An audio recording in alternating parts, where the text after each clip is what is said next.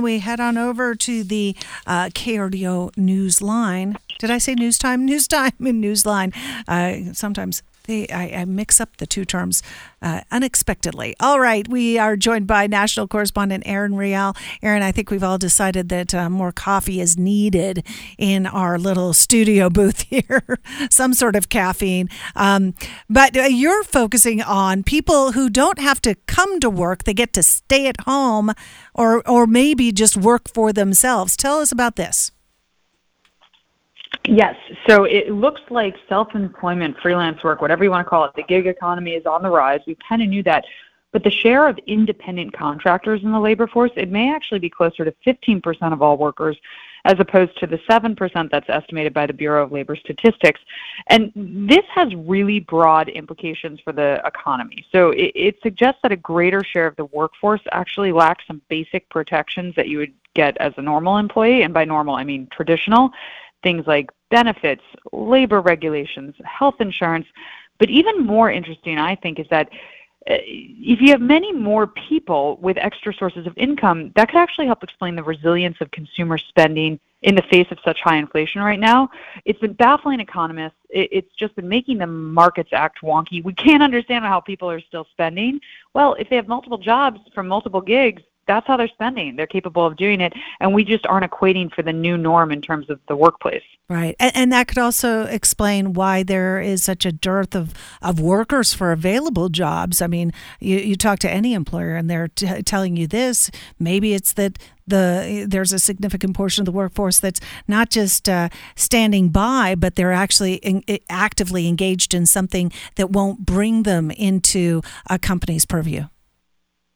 Yes, exactly. And, you know, independent contractors, that's different than self-employed. I didn't even know this, but they're actually a subset of the self-employed, and they can be anything from freelance consultants to Uber drivers to nannies, house cleaners, you name it. And many of those people, when you ask them, they actually thought of themselves as employees when, in fact, they were independent contractors. So this kind of brings up the idea of gig work that's obviously been on the rise before the pandemic, but much like everything else, the pandemic fueled it. And that's essentially what's described as an on-demand job that you can get through an app. But it's changing by generation, too. And this one's really interesting. So people born in the late 1990s, Gen Zers, 43% of them work as freelance. And then millennials, 46% of them performed freelance work last year.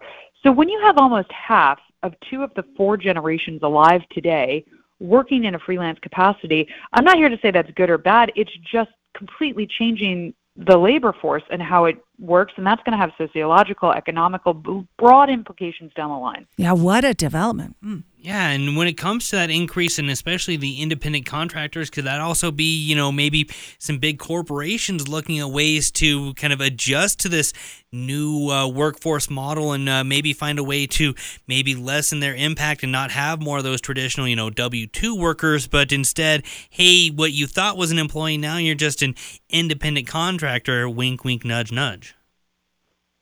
Exactly. And that's why it's hard to say, you know, is this good or bad? Losing some safety nets is not great, but can you earn more money? That's good. So I don't think anyone yet knows if this is better or worse, but it's developing and we will find out.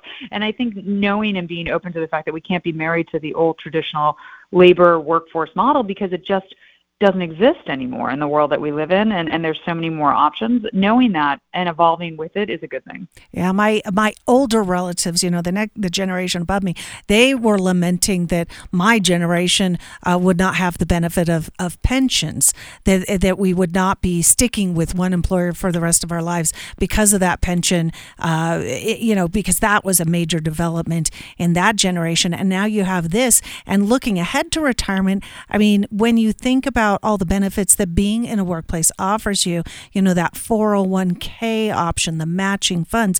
I mean, there are certainly 401k-like savings plans that will cater to self-employed, but they never will get those matching funds. It's so true. And no, we've talked about 401k before, and statistically, the idea was like it was going to be incredible. We were all going to have money for retirement. but it's failed spectacularly in practice.